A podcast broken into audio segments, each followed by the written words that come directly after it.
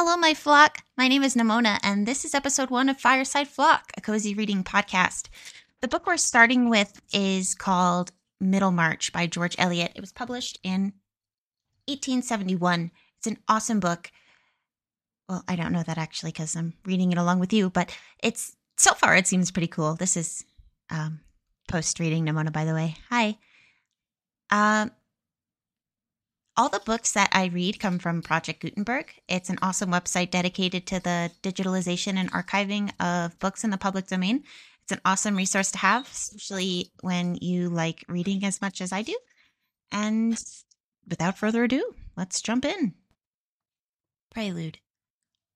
Who that cares much to know the history of man and how the mysterious mixture behaves under the varying experiments of time has not dwelt, at least briefly, on the life of Saint Teresa, has not smiled with some gentleness at the thought of the little girl walking forth one morning, hand in hand with her still smaller brother, to go and seek martyrdom in the country of the Moors. Out they toddled from rugged Avila, wide eyed and helpless looking as two fawns, but with human hearts already beating to a national idea, until domestic reality met them in the shape of uncles and turned them back from their great resolve. That child pilgrimage was a fit beginning. Teresa's passionate, ideal nature demanded an epic life. What were many volumed romances of chivalry and the social conquests of a brilliant girl to her? Her flame quickly burned up that light fuel and fed from within, soared after some illimitable satisfaction, some object which would never justify weariness, which would reconcile self despair with the rapturous consciousness of life beyond self. She found her epos in the reform of a religious order. That Spanish woman who lived 300 years ago was certainly not the last of her kind. Many Teresas have been born who found for themselves no epic life wherein there was a constant unfolding of far resonant action, perhaps only a life of mistakes, the offspring of a certain spiritual grandeur ill matched with the meanness of opportunity, perhaps a tragic failure which found no sacred poet and sank unwept into oblivion. With dim lights and tangled circumstance, they tried to shape their thought and deed in noble agreement. But after all, to common eyes, their struggle seemed mere inconsistency and formlessness. For these later born Teresas were helped by no coherent social faith and order which could perform the function of knowledge for the ardently willing soul. Their ardor alternated between a vague ideal and the common yearning of womanhood, so that the one was disapproved as extravagance and the other condemned as a lapse. Some have felt that these blundering lives are due to the inconvenient indefiniteness with which the supreme power has fashioned the natures of women.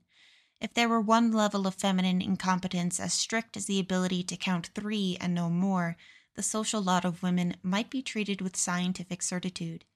Meanwhile, the indefiniteness remains, and the limits of variation are really much wider than anyone would imagine from the sameness of women's coiffure and the favorite love stories in prose and verse.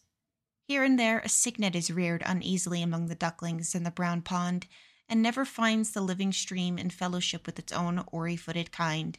Here and there is born a Saint Teresa, foundress of nothing, whose loving heart beats and sobs after an unattained goodness tremble off and are dispersed among hindrances, instead of centering in some long recognizable deed.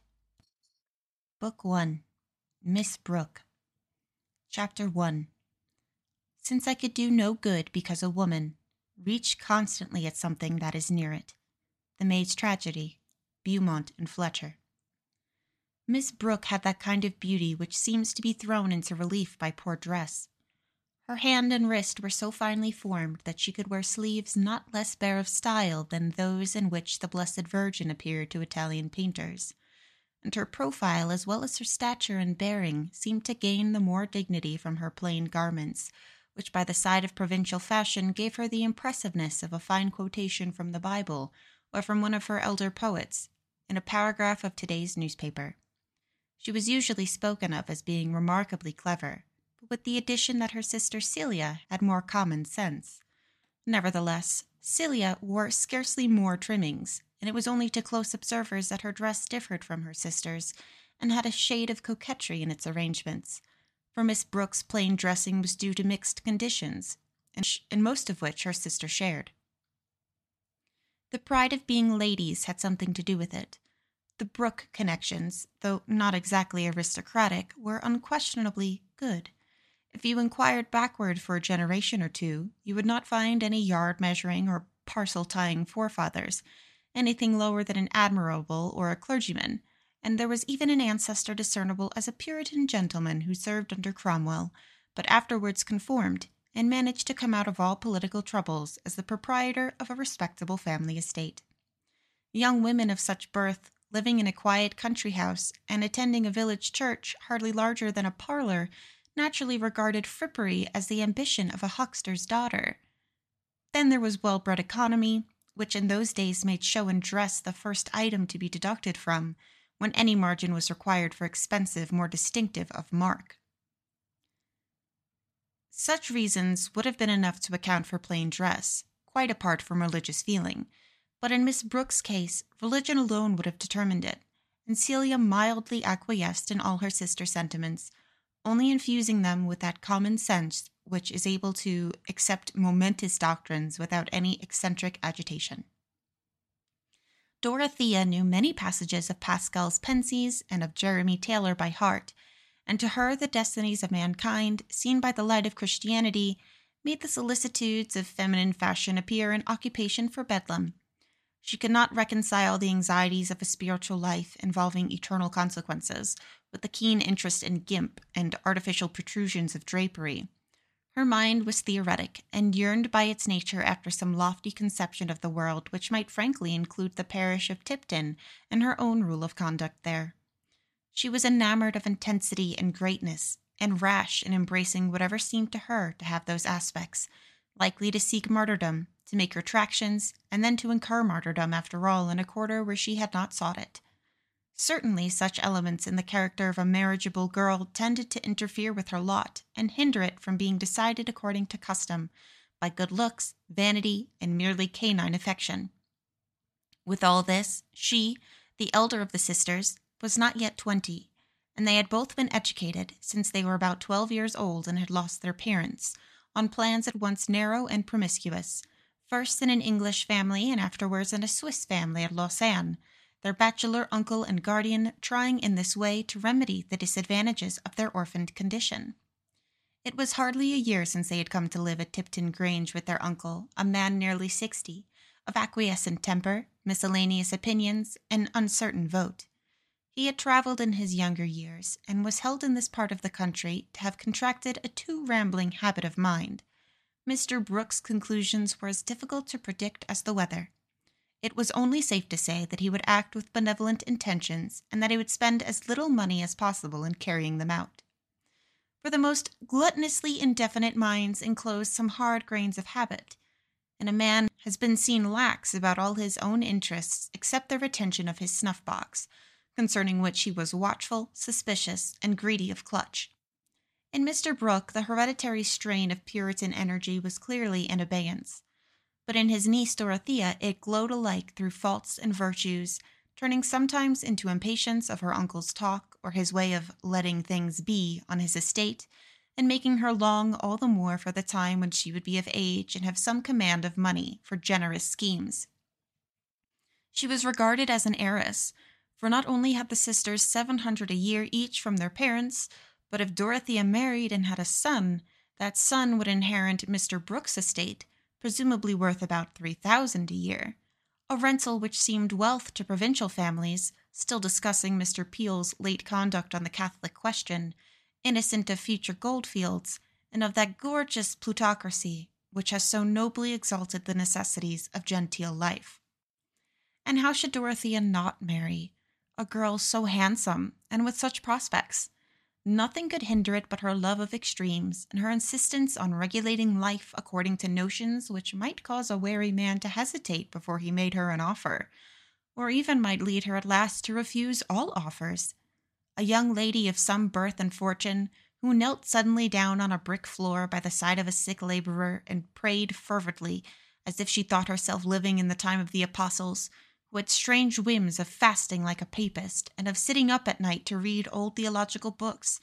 Such a wife might awaken you some fine morning with a new scheme for the application of her income, which would interfere with political economy and the keeping of saddle horses. A man would naturally think twice before he risked himself in such fellowship. Women were expected to have weak opinions, but the great safeguard of society and of domestic life was that opinions were not acted on. Sane people did what their neighbors did, so that if any lunatics were at large, one might know and avoid them. The rural opinion about the new young ladies, even among the cottagers, was generally in favor of Celia, as being so amiable and innocent looking, while Miss Brooke's large eyes seemed, like her religion, too unusual and striking. Poor Dorothea! Compared with her, the innocent looking Celia was knowing and worldly wise, so much subtler is a human mind than the outside tissues which make a sort of blazonry or clock face for it. Yet those who approached Dorothea, though prejudiced against her by this alarming hearsay, found that she had a charm unaccountably reconcilable with it. Most men thought her bewitching when she was on horseback. She loved the fresh air and the various aspects of the country, and when her eyes and cheeks glowed with mingled pleasure, she looked very little like a devotee. Riding was an indulgence which she allowed herself in spite of conscientious qualms. She felt that she enjoyed it in a pagan, sensuous way, and always looked forward to renouncing it. She was open, ardent, and not in the least self admiring. Indeed, it was pretty to see how her imagination adorned her sister Celia with attractions altogether superior to her own, and if any gentleman appeared to come to the Grange from some other motive than that of seeing Mr. Brooke, she concluded that he must be in love with Celia. Sir James Chettam, for example, whom she constantly considered from Celia's point of view, inwardly debating whether it would be good for Celia to accept him. That he should be regarded as a suitor to herself would have seemed to her a ridiculous irrelevance. Dorothea, with all her eagerness to know the truths of life, retained very childlike ideas about marriage. She felt sure that she would have accepted the judicious Hooker if she had been born in time to save him from that wretched mistake he made in matrimony, or John Milton when his blindness had come on, or any of the other great men whose odd habits it would have been glorious piety to endure, but an amiable, handsome baronet who said exactly to her remarks even when she expressed uncertainty. How could he affect her as a lover? The really delightful marriage must be that where your husband was a sort of father and could teach you even Hebrew if you wished it. These peculiarities of Dorothea's character caused Mr. Brooke to be all the more blamed in neighboring families for not securing some middle aged lady as guide and companion to his nieces. But he himself dreaded so much the sort of superior woman likely to be available for such a position that he allowed himself to be dissuaded by Dorothea's objections, and was in this case brave enough to defy the world. That is to say, Mrs. Cadwallader, the rector's wife, and the small group of gentry with whom he visited in the northeast corner of Loamshire. So Miss Brooke presided in her uncle's household, and did not at all dislike her new authority, with the homage that belonged to it. Sir James Chettam was going to dine at the Grange today with another gentleman whom the girls had never seen, and about whom Dorothea felt some venerating expectation. This was the Reverend Edward Casaubon, noted in the county as a man of profound learning, understood for many years to be engaged on a great work concerning religious history, also as a man of wealth enough to give lustre to his piety, and having views of his own which were to be more closely ascertained on the publication of his book. His very name carried an impressiveness hardly to be measured without a precise chronology of scholarship. Early in the day, Dorothea had returned from the infant school which she had which she had set going in the village, and was taking her usual place in the pretty sitting room which divided the bedrooms of the sisters, bent on finishing a plan for some buildings, a kind of work which she delighted in, when Celia, who had been watching her with a hesitating desire to propose something, said, Dorothea, dear, if you don't mind, if you're not very busy, suppose we looked at Mamma's jewels today and divided them? It's exactly six months today since Uncle gave them to you, and you've not looked at them yet. Celia's face had the shadow of a pouting expression in it, the full presence of the pout being kept back by a habitual awe of Dorothea and principle, two associated facts which might show a mystery elect- mysterious electricity if you touched them incautiously. To her relief, Dorothea's eyes were full of laughter as she looked up. What a wonderful little almanac you are, Celia! Is it six calendar or six lunar months? It is the last day of September now, and it was the first of April when Uncle gave them to you. You know, he said that he had forgotten them till then. I believe you've never thought of them since you locked them up in the cabinet here. Well, dear, we should never wear them, you know.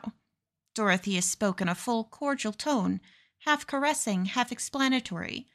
She had her pencil in her hand and was making tiny side plans on a margin. Celia colored and looked very grave.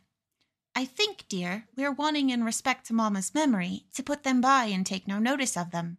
And, she added, after hesitating a little, a little with a rising sob of mortification, necklaces are quite usual now, and Madame Poinçon, who was stricter in some things even than you are, used to wear ornaments, and Christians generally. Surely there are women in heaven now who wore jewels. Celia was conscious of some mental strength when she really applied herself to argument. You would like to wear them? exclaimed Dorothea, an air of astonished discovery animating her whole person, with a dramatic action which she had caught up from that very Madame Poinçon who worn the ornaments. Of course, then, let us have them out. Why did you not tell me before? But the keys, the keys! She pressed her hands against the sides of her head and seemed to despair of her memory. They're here, said Celia, with whom this explanation had been long meditated and prearranged. Pray, open the large drawer of the cabinet and get out the jewel box. The casket was soon opened before them and the various jewels spread out, making a bright parterre on the table. It was no great collection, but a few of the ornaments were really of remarkable beauty, the finest that was obvious at first being a necklace of purple amethysts set in exquisite gold work, and a pearl cross with five brilliants in it. Dorothea immediately took up the necklace and fastened it round her sister's neck, where it fitted almost as closely as a bracelet. But the circle suited the Henrietta Maria style of Celia's head and neck, and she could see that it did in the pier glass opposite. There, Celia, you can wear that with your Indian muslin, but this cross you must wear with your dark dresses. Celia was trying not to smile with pleasure. Oh, Dodo, you must keep the cross yourself. no, no, dear, no, said Dorothea, putting up her hand with careless deprecation. Yes, indeed you must. It would suit you, and your black dress now, said Celia insistently. You might wear that. Mm, not for the world, not for the world. A cross is the last thing I would wear as a trinket. Dorothea shuddered slightly. Then you will think it wicked in me to wear it, said Celia uneasily. No, dear, no, said Dorothea, stroking her sister's cheek. Souls have complexions too. What will suit one will not suit another. But you might like to keep it for Mamma's sake. No, I have other things of Mamma's. Her sandalwood box, which I am so fond of. Plenty of things. In fact, they're all yours, dear. We need not discuss them no longer. There, Take away your property. Celia felt a little hurt. There was a strong assumption of superiority in this puritanic toleration, hardly less trying to the blonde flesh of an unenthusiastic sister than a puritanic persecution. But how can I wear ornaments if you, who are the elder sister, will never wear them? Nay, Celia, that is too much to ask, that I should wear trinkets to keep you in countenance. If I were to put on such a necklace as that, I should feel as if I had been pirouetting. The world would go round with me, and I should not know how to walk. Celia had unclasped the necklace and drawn it off. It would be a little too tight for your neck. Something to lay down and hang would suit you better, she said, with some satisfaction. The complete unfitness of the necklace from all points of view for Dorothea made Celia happier in taking it. She was opening some ring boxes, which disclosed a fine emerald with diamonds, and just then the sun passing beyond a cloud sent a bright gleam over the table.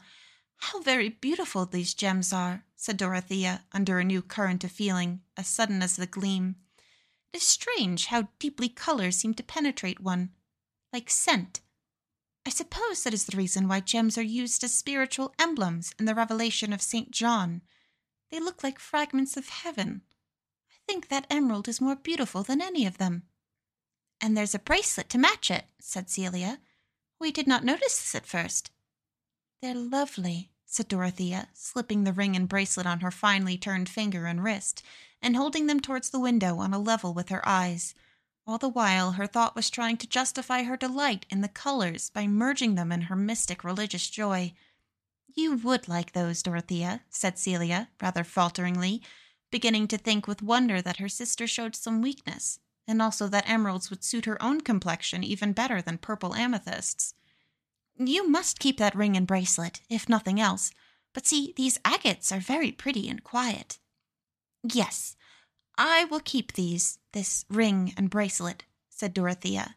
Then, letting her hand fall on the table, she said in another tone, Yet what miserable men find such things, and work at them, and sell them.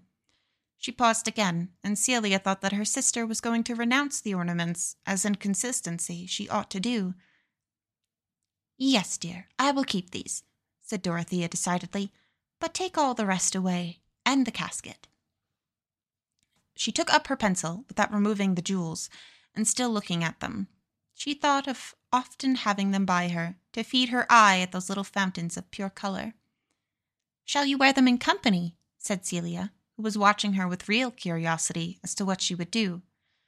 Dorothea glanced quickly at her sister. Across all her imaginative adornment of those whom she loved, there darted now and then a keen discernment which was not without a scorching quality. If Miss Brooke ever attained perfect meekness, it would not be for lack of inward fire. Perhaps, she said, rather haughtily. I cannot tell to what level I may sink. Celia blushed and was unhappy. She saw that she had offended her sister, and dared not say even anything pretty about the gift of the ornaments, which she put back into the box and carried away. Dorothea, too, was unhappy as she went on with her plan drawing, questioning the purity of her own feeling and speech in the scene which had ended with that little explosion. Celia's consciousness told her that she had not been at all in the wrong. It was quite natural and justifiable that she should have asked that question and she repeated to herself that Dorothea was inconsistent. Either she should have taken her full share of the jewels, or, after what she'd said, she should have renounced them altogether. I'm sure, at least I trust, thought Celia, that the wearing of a necklace will not interfere with my prayers, and I do not see that I should be bound by Dorothea's opinions. Now we're going into society, though of course she herself ought to be bound by them but Dorothea is not always consistent. Thus, Celia, mutely bending over the tapestry until she heard her sister calling her. Here, Kitty, come and look at my plan. I shall think I'm a great architect if I've not got incompatible stairs and fireplaces. As Celia bent over the paper, Dorothea put her cheek against her sister's arm caressingly. Celia understood the action. Dorothea saw that she had been in the wrong, and Celia pardoned her. Since they could remember, there had been a mixture of criticism and awe in the attitude of Celia's mind towards her elder sister. The younger had always worn a yoke, but is there any yoked creature without its privated opinions? Chapter 2 Sir Humphrey Davy, said Mr. Brooke over the soup in his easy, smiling way, taking up Sir James Chettam's remark that he was studying Davy's agricultural chemistry. Well, now, Sir Humphrey Davy, I dined with him years ago at Cartwright's, and Wordsworth was there too. The poet Wordsworth, you know. Now, there was something singular. I was at Cambridge when Wordsworth was there, and I never met him, and I dined with him twenty years afterward at Cartwright's. There's an oddity in things now. But Davy was there. He was a poet too, or, as I may say, Wordsworth was poet one, and Davy was poet two. That was true in every sense, you know. Dorothea felt a little more uneasy than usual. In the beginning of dinner, the party being small and the room still, these motes from the mass of a magistrate's mind fell too noticeably. She wondered how a man like Mr. Casaubon would support such triviality. His manners, she thought, were very dignified. The set of his iron gray hair and his deep eye sockets made him resemble the portrait of Locke. He had the spare form and the pale complexion which became a student, as different as possible from the blooming Englishman of the red whiskered type represented by Sir James Chettam. I'm reading the agricultural chemistry, said this excellent baronet, because I'm going to take one of the farms into my own hands and see if something cannot be done in setting a good pattern of farming among my tenants. Do you approve of that, Miss Brooke?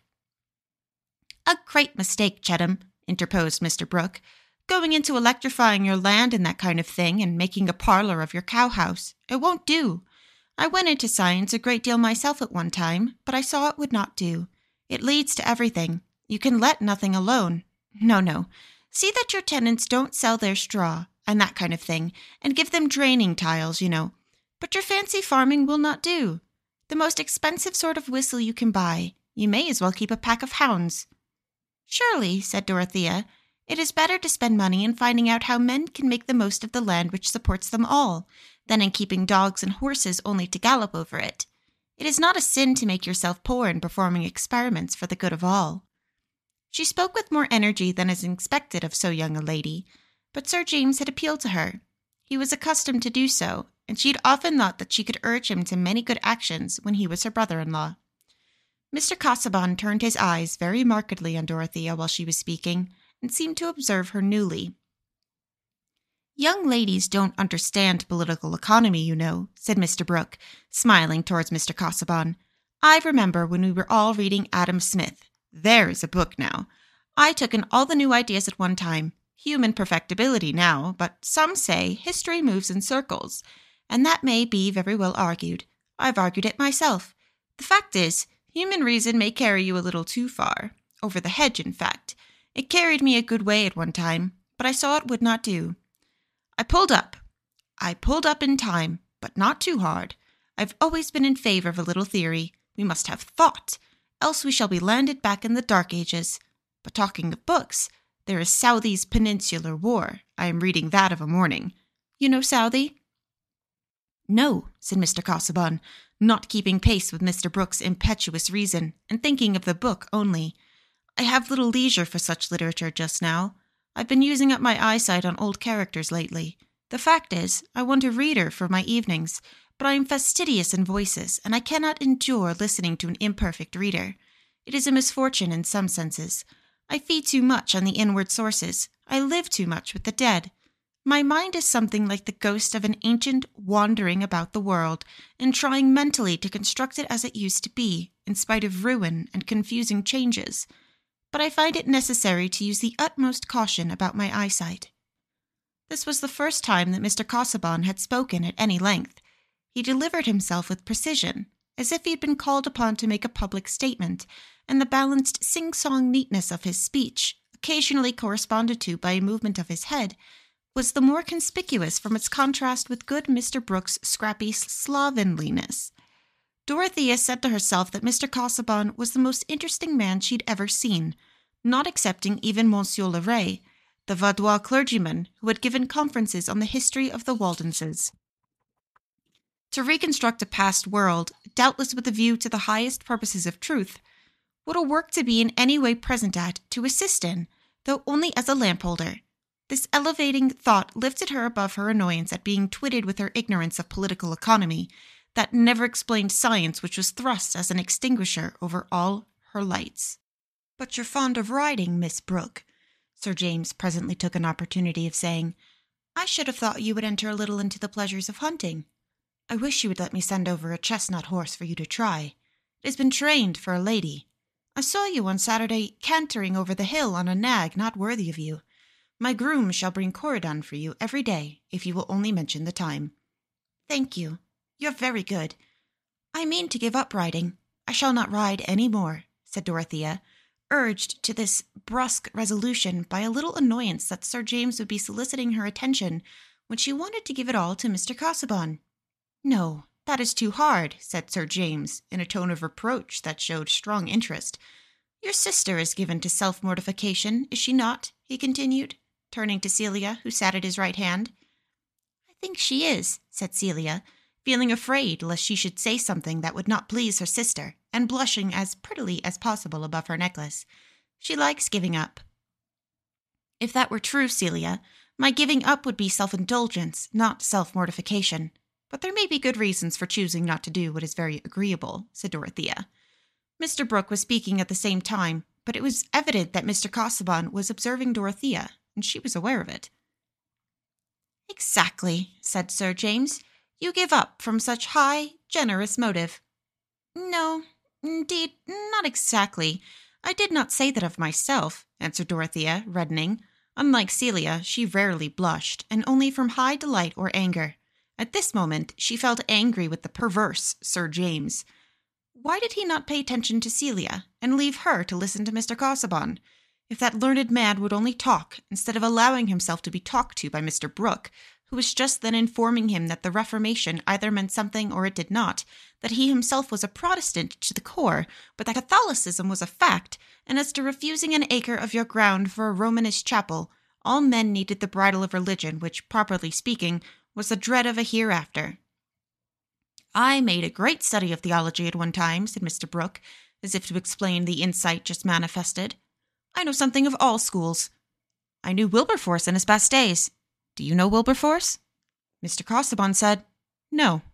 Well, Wilberforce was perhaps not enough of a thinker, but if I went into Parliament, as I've been asked to do, I should sit on the independent bench, as Wilberforce did, and work at philanthropy.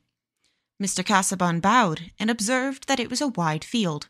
Yes, said Mr. Brooke with an easy smile, but I have documents. I began a long while ago to collect documents. They want arranging, but when a question has struck me, I've written to somebody and got an answer. I have documents at my back. But now, how do you arrange your documents? In pigeonholes, partly, said Mr. Casaubon, with a with rather a startled air of effort. Ah, pigeonholes will not do. I've tried pigeonholes, but everything gets mixed in pigeonholes. I never know whether a paper is an A or Z. I wish you would let me sort your papers for you, uncle, said Dorothea. I would letter them all, and then make a list of subjects under each letter. Mr. Casaubon gravely smiled approval, and said to Mr. Brooke, You have an excellent secretary at hand, you perceive. No, no, said Mr. Brooke, shaking his head. I cannot let young ladies meddle with my documents. Young ladies are too flighty. Dorothea felt hurt. Mr. Casaubon would think that her uncle had some special reason for delivering this opinion, whereas the remark lay in his mind as lightly as the broken wing of an insect among all the other fragments there, and a chance current had set it alighting on her. When the two girls were in the drawing room alone, Celia said, How very ugly Mr. Casaubon is! Celia, he is one of the most distinguished looking men I ever saw. He is remarkably like the portrait of Locke. He has the same deep eye sockets.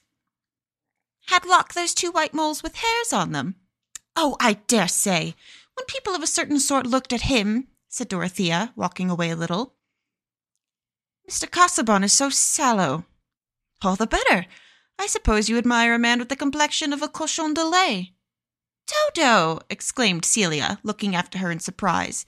I never heard you make such a comparison before. Why should I make it before the occasion came? It is a good comparison. The match is perfect. Miss Brooke was clearly forgetting herself, and Celia thought so. I wonder you show temper, Dorothea. It is so painful in you, Celia, that you will look at human beings as if they were merely animals with a toilet, and never see the great soul in a man's face. Has Mr. Casaubon a great soul? Celia was not without a touch of naive malice. Yes, I believe he has, said Dorothea, with the full voice of decision. Everything I see in him corresponds to his pamphlet on biblical cosmology. He talks very little, said Celia. There's no one for him to talk to. Celia thought privately. Dorothea quite despises Sir James Chettam. I believe she would not accept him. Celia felt that this was a pity. She had never been deceived as to the object of the Baronet's interest. Sometimes, indeed, she had reflected that Dodo would perhaps not make a husband happy who had not her way of looking at things, and stifled in the depths of her heart was the feeling that her sister was too religious for family comfort. Notions and scruples were like spilt needles, making one afraid of treading, or sitting down, or even eating. When Miss Brooke was at the tea table, Sir James came to sit down by her, not having felt her mode of answering him at all offensive. Why should he? He thought it probable that Miss Brooke liked him, and matters must be very marked indeed before they cease to be interpreted by preconceptions either confident or distrustful. She was thoroughly charming to him, but of course he theorized a little about his attachment. He was made of excellent human dough, and had the rare merit of knowing that his talents, even if let loose, would not set the smallest stream in the county on fire. Hence he liked the prospect of a wife to whom he could say, What shall we do? about this or that, who could help her husband out with reasons, and would also have the property qualification for doing so. As to the excessive religiousness alleged against Miss Brooke, he had a very indefinite notion of what it consisted in, and thought that it would die out with marriage. In short, he felt himself to be in love in the right place, and was ready to endure a great deal of predominance which, after all, a man could always put down when he liked. Sir James had no idea that he should ever like to put down the predominance of this handsome girl, in whose cleverness he delighted. Why not? A man's mind, what there is of it, has always the advantage of being masculine, as the smallest birch tree is of a higher kind than the most soaring palm, and even his ignorance is of a sounder quality. Sir James might not have originated this estimate, but a kind providence furnishes the limpest personality with a little gum or starch in the form of tradition. Let me hope that you will rescind that resolution about the horse, Miss Brooke, said the persevering admirer. I assure you, riding is the most healthy of exercises. I'm aware of it, said Dorothea coldly. I think it would do Celia good, if she would take to it. But you're such a perfect horsewoman. Excuse me, I've had very little practice, and I should be easily thrown. Then that is a reason for more practice. Every lady ought to be a perfect horsewoman, that you may accompany her husband. You see how widely we differ, Sir James. I've made up my mind that I ought not to be a perfect horsewoman, and should I never correspond to your pattern of a lady. Dorothea looked straight before her, and spoke with cold brusquerie, very much with the air of a handsome boy, an amusing contrast with the solicitous amiability of her admirer. I should like to know your reasons for this cruel resolution. It is not possible that you think horsemanship wrong. It's quite possible that I should think it wrong for me. Oh, why? said Sir James in a tender tone of remonstrance. Mr. Casaubon had come up to the table, teacup in hand, and was listening. We must not inquire too curiously into motives, he interposed in his measured way. Miss Brooke knows that they are apt to become feeble in the utterance. The aroma is mixed with the grosser air, we must keep the germinating grain away from the light. Dorothea colored with pleasure and looked up gratefully to the speaker. Here was a man who could understand the higher inward life and with whom there could be some spiritual communion. Nay, who could illuminate principle with the widest knowledge, a man whose learning almost amounted to a proof of whatever he believed. Dorothea's inferences may seem large, but Really, life could never have gone on at any point but for this liberal allowance of conclusions, which has facilitated marriage under the difficulties of civilization. Has anyone ever pinched into its pitiless smallness the cobweb of pre matrimonial acquaintanceship? Certainly, said good Sir James. Miss Brooke shall not be urged to tell reasons she would rather be silent upon. I'm sure her reasons would do her honor. He was not in the least jealous of the interest with which Dorothea had looked up at Mr. Casaubon. It never occurred to him that a girl to whom he was meditating an offer of marriage could care for a dried bookworm towards fifty, except, indeed, in a religious sort of way, as for a clergyman of some distinction. However, since Miss Brooke had become engaged in a conversation with Mr. Casaubon about the Vaudois clergy, Sir James betook himself to Celia, and talked to her about her sister, spoke of a house in town, and asked whether Miss Brooke disliked London. Away from her sister, Celia talked quite easily, and Sir James said to himself that the second Miss Brooke was certainly very agreeable as well as pretty, though not, as some people pretended, more clever and sensible than the elder sister. He felt that he had chosen the one who was in all respects his superior, and a man naturally likes to look forward to having the best. He would be the very maw worm of bachelors who pretended not to expect it. Chapter 3 if it had really occurred to Mr. Casaubon to think of Miss Brooke as a suitable wife for him, the reasons that might induce her to accept him were already planted in her mind, and by the evening of the next day the reasons had budded and bloomed. For they had had a long conversation in the morning, while Celia, who did not like the company of Mr. Casaubon's moles and sallowness, had escaped to the vicarage to play with the curate's ill-shod but merry children. Dorothea by this time had looked deep into the ungauged reservoir of Mr. Casaubon's mind, seeing reflected there in vague labyrinthine extension every quality she herself brought, had opened much of her own experience to him, and had understood from him the scope of his great work, also of attractively labyrinthine extent. For he had been as instructive as Milton's affable archangel, and with something of the archangelic manner, he had told her how he had undertaken to show what indeed had been attempted before, but not with that thoroughness, justice of comparison, and effectiveness of arrangement at which Mr. Casaubon aimed, that all the mythical systems or erratic mythical fragments in the world were corruptions of a tradition originally revealed. Having once mastered the true position and taken a firm footing there, the vast field of mythical constructions became intelligible, nay, luminous, with the reflected light of correspondences. But to gather in this great harvest of truth was no light or speedy work. His notes already made a formidable range of volumes, but the crowning task would be to condense these voluminous, still accumulating results and bring them, like the earlier vintage of Hippocratic books, to fit a little shelf.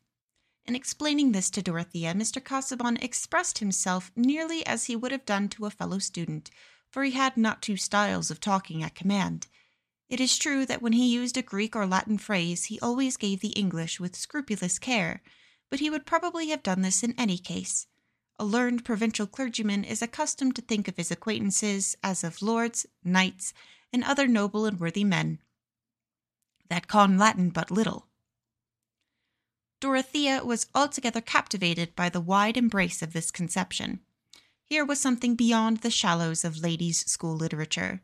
Here was a living Bossuet, whose work would reconcile complete knowledge with devoted piety, here was a modern Augustine who united the glories of doctor and saint. The sanctity seemed no less clearly marked than the learning, for when Dorothea was impelled to open her mind on certain themes which she could speak of to no one whom she had before seen at Tipton, especially on the secondary importance of ecclesiastical forms and articles of belief compared with that spiritual religion, that submergence of self in communion with divine perfection, which seemed to her to be expressed in the best Christian books of widely distant ages, she found in Mr. Casaubon a listener who understood her at once, who could assure her of his own agreement with that view when duly tempered with wise conformity, and could mention historical examples before unknown to her. He thinks with me, said Dorothea to herself, or rather, he thinks a whole world of which my thought is but a poor two-penny mirror, and his feelings, too, his whole experience. What a lake compared with my little pool. Miss Brooke argued from words and dispositions not less unhesitatingly than other young ladies of her age.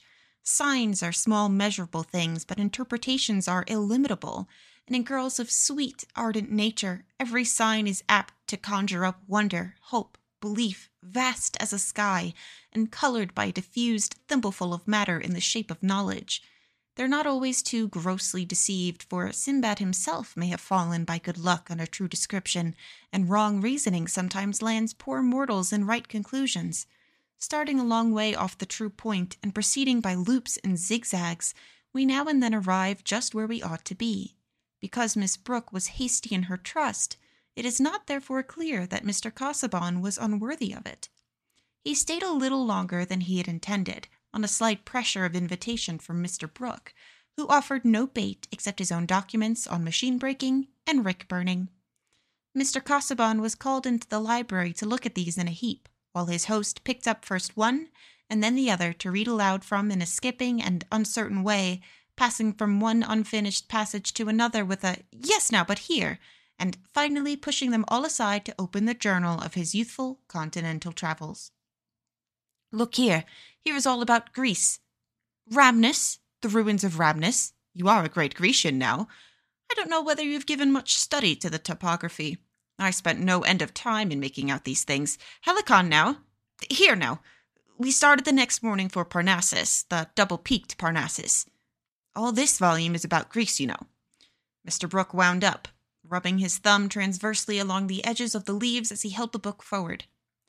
Mr. Casaubon made a dignified, though somewhat sad audience, bowed in the right place, and avoided looking at anything documentary as far as possible without showing disregard or impatience, mindful that this desultoriness was associated with the institutions of the country, and that the man who took him on this severe mental scamper was not only an amiable host, but a landholder and custos rotulorum, was his endurance aided also by the reflection that Mrs. Mr. Brooke was the uncle of Dorothea?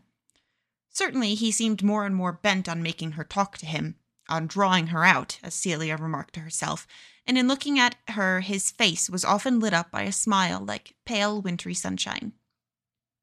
Before he left the next morning, while taking a pleasant walk with Miss Brooke along the gravelled terrace, he had mentioned to her that he felt the disadvantage of loneliness, the need of that cheerful companionship with which the presence of youth can lighten or vary the serious toils of maturity, and he delivered this statement with as much careful precision as if he had been a diplomatic envoy whose words would be attended with results.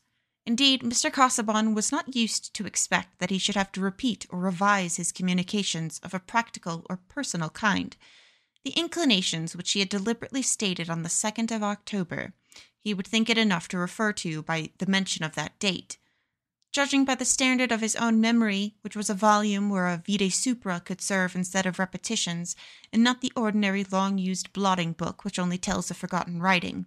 But in this case, Mr. Casaubon's confidence was not likely to be falsified, for Dorothea heard and retained what he said with the eager interest of a fresh young nature to which every variety and experience is an epoch. It was three o'clock in the beautiful breezy autumn day when Mr. Casaubon drove off to his rectory at Lowick, only five miles from Tipton, and Dorothea, who had on her bonnet and shawl, hurried along the shrubbery and across the park that she might wander through the bordering wood with no other visible companionship than that of Monk, the great St. Bernard dog, who always took care of the young ladies in their walks. There had risen before her the girl's vision of a possible future for herself to which she looked forward with trembling hope, and she wanted to wander on in that visionary future without interruption. She walked briskly in the brisk air, the color rose in her cheeks, and her straw bonnet, which our contemporaries might look at with conjectural curiosity as at an obsolete form of basket, fell a little backward. She would perhaps be hardly characterized enough if it were omitted that she wore her brown hair flatly braided and coiled behind so as to expose the outline of her head in a daring manner at a time when public feeling required the meagerness of nature to be dissimulated by tall barricades of frizzed curls and bows, never surpassed by any great race except the Fijian.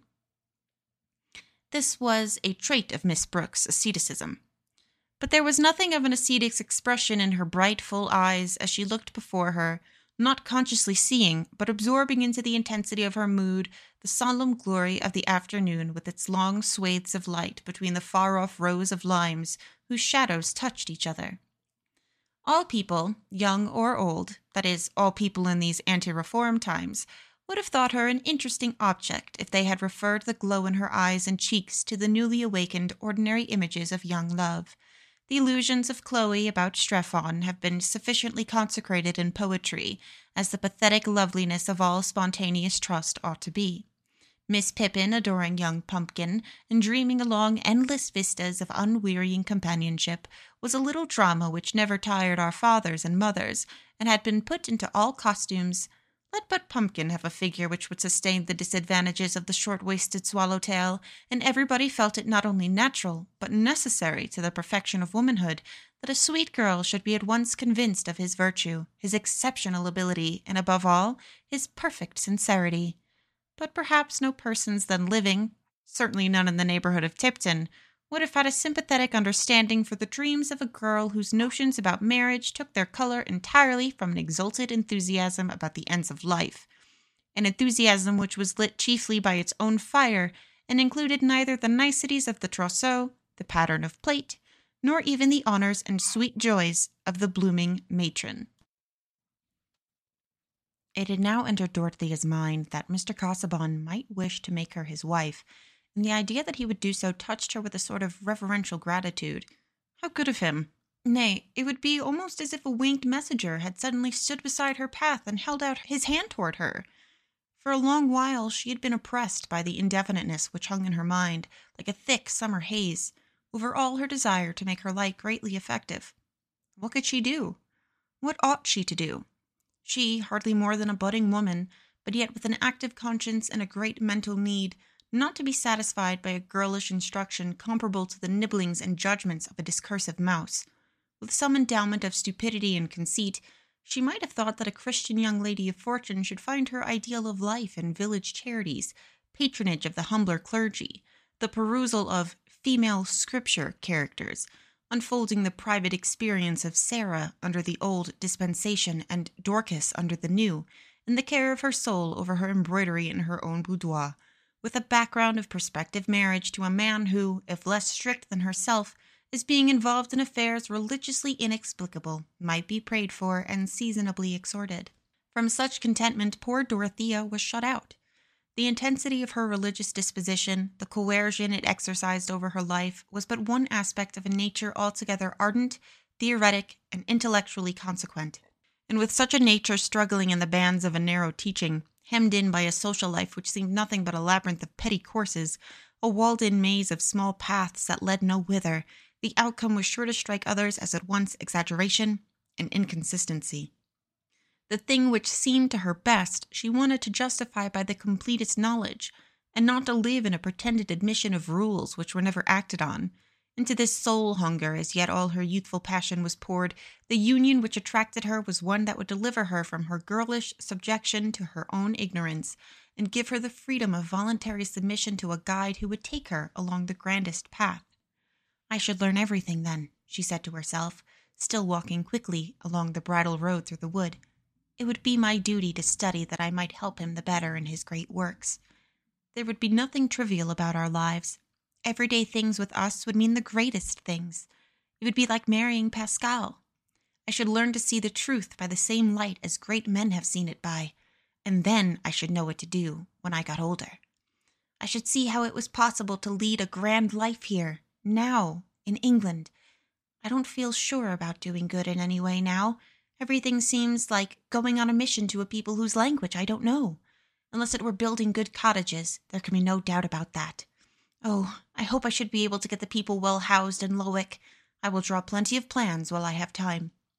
Dorothea checked herself suddenly with self rebuke for the presumptuous way in which she was reckoning on uncertain events, but she was spared any inward effort to change the direction of her thoughts by the appearance of a cantering horseman round a turning of the road. The well groomed chestnut horse and two beautiful setters could leave no doubt that the rider was Sir James Chettam. He discerned Dorothea, jumped off his horse at once, and having delivered it to his groom, advanced towards her with something white on his arm, at which the two setters were barking in an excited manner. How delightful to meet you, Miss Brooke, he said, raising his hat and showing his sleekly waving blonde hair. It has hastened the pleasure I was looking forward to. Miss Brooke was annoyed at the interruption. This amiable baronet, really a suitable husband for Celia, exaggerated the necessity of making himself agreeable to the elder sister. Even a prospective brother in law may be an oppression if he will always be presupposing too good an understanding with you, and agreeing with you even when you contradict him. The thought that he had made the mistake of paying his addresses to herself could not take shape. All her mental activity was used up in persuasions of another kind but he was positively obtrusive at this moment, and his dimpled hands were quite disagreeable. Her roused temper made her color deeply as she returned his greeting with some haughtiness. Sir James interpreted the heightened color in the way most gratifying to himself, and thought he never saw Miss Brooke looking so handsome. I've brought a little petitioner, he said, or rather, I've brought him to see if he will be approved before his petition is offered. He showed the white object under his arm, which was a tiny Maltese puppy, one of nature's most naive toys. It's painful to me to see these creatures that are bred merely as pets, said Dorothea, whose opinion was forming itself that very moment, as opinions will, under the heat of irritation. Oh, why? said Sir James as I walked forward. I believe all the petting that is given them does not make them happy. They're too helpless. Their lives are too frail. A weasel or a mouse that gets its own living is more interesting. I like to think that the animals about us have souls, something like our own, and either carry on their own little affairs or can be companions to us, like Monk here. Those creatures are parasitic. I'm so glad I know that you do not like them, said good Sir James. I should never keep them for myself, but ladies usually are fond of these Maltese dogs. Here, John, take this dog, will you? The objectionable puppy, whose nose and eyes were equally black and expressive, was thus got rid of, since Miss Brooke decided that it had better not have been born. But she felt it necessary to explain. You must not judge of Celia's feelings from mine. I think she likes these small pets. She had a tiny terrier once, which she was very fond of. It made me unhappy, because I was afraid of treading on it. I'm rather short sighted. You have your own opinion about everything, Miss Brooke, and it is always a good opinion. What answer was possible to such stupid complimenting? Do you know, I envy you that, Sir James said, as they continued walking at the rather brisk pace set by Dorothea. I don't quite understand what you mean. Your power of forming an opinion. I can form an opinion of persons. I know when I like people, but about other matters, know, I have often a difficulty in deciding. One hears very sensible things said on opposite sides. Or that seem sensible. Perhaps we don't always discriminate between sense and nonsense. Dorothea felt that she was rather rude. Exactly, said Sir James, but you seem to have the power of discrimination. On the contrary, I am often unable to decide, but that is from ignorance. The right conclusion is there all the same, though I'm unable to see it. I think there are a few who would see it more readily. Do you know, Lovegood was telling me yesterday that you had the best notion in the world of a plan for cottages. Quite wonderful for a young lady, he thought. You had a real genius, to use his, his expression. He said you wanted Mr. Brooke to build a new set of cottages, but he seemed to think it hardly probable that your uncle would consent. Do you know, that is one of the things I wish to do. I mean, on my own estate. I should be so glad to carry out that plan of yours if you'd let me see it. Of course, it is sinking money. That is why people object to it. Laborers can never pay rent to make it answer, but after all, it is worth doing. Worth doing? Yes, indeed, said Dorothea, energetically, forgetting her previous small vexations.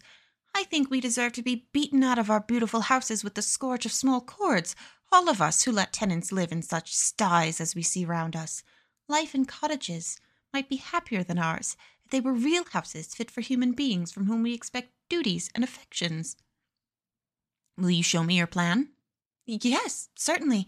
I dare say it is very faulty, but I've been examining all the plans for cottages in Loudon's book and picked out what seemed the best things. Oh, what a happiness it would be to set the pattern about here. I think instead of Lazarus at the gate, we should put the pigsty cottages outside the park gate. Dorothea was in the best temper now. Sir James, as brother in law, building model cottages on his estate, and then, perhaps, others being built at Lowick and more and more elsewhere in imitation, it would be as if the spirit of Oberlin had passed over the parishes to make the life of poverty beautiful. Sir James saw all the plans and took one away to consult upon with Lovegood. He also took away a complacent sense that he was making great progress in Miss Brooke's good opinion. The Maltese puppy was not offered to Celia, an omission which Dorothea afterwards thought of with surprise, but she blamed herself for it. She'd been engrossing Sir James. After all, it was a relief that there was no puppy to tread upon. Celia was present while the plans were being examined and observed Sir James' illusion.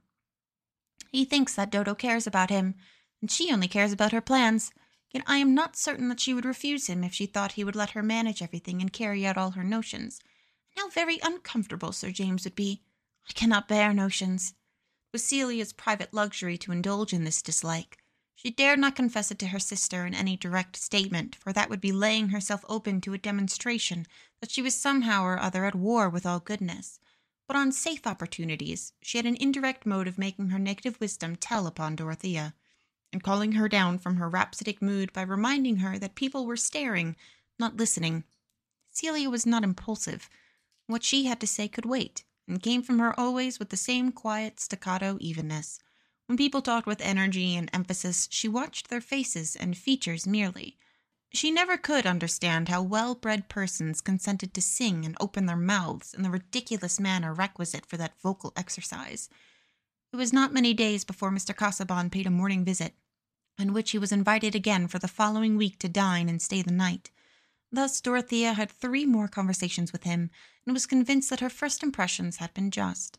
He was all she had at first imagined him to be. Almost everything he had said seemed like a specimen from a mine, or the inscription on the door of a museum which might open on the treasures of past ages, and this trust in his mental wealth was all the deeper and more effective on her inclination because it was now obvious that his visits were made for her sake. This accomplished man condescended to think of a young girl and take the pains to talk to her not with absurd compliment, but with an appeal to her understanding, and sometimes with instructive correction. What delightful companionship! Mr. Casaubon seemed even unconscious that trivialities existed, and never handed round sm- that small talk of heavy men which is as acceptable as stale bride cake brought forth with an odor of cupboard. He talked of what he was interested in, or else he was silent and bowed with sad civility. To Dorothea, this was adorable genuineness, and religious abstinence from that artificiality which, which uses up the soul in the efforts of pretense for she looked as reverently at Mr. Casaubon's religious elevation above herself as she did at his intellect and learning. He assented to her expressions of devout feeling, and usually with an appropriate quotation. He allowed himself to say that he had gone through some spiritual conflicts in his youth. In short, Dorothea saw that here she might reckon on understanding, sympathy, and guidance. On one, only one, of her favorite themes she was disappointed.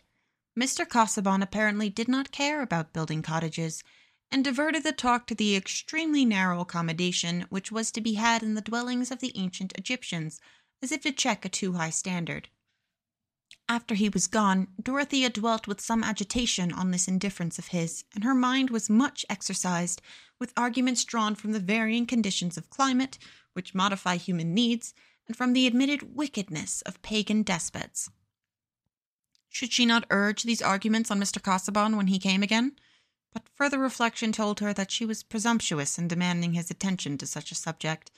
He would not disapprove of her occupying herself with it in leisure moments, as other women expected to occupy themselves with their dress and embroidery, would not forbid it when, Dorothea felt rather ashamed she detected herself in these speculations.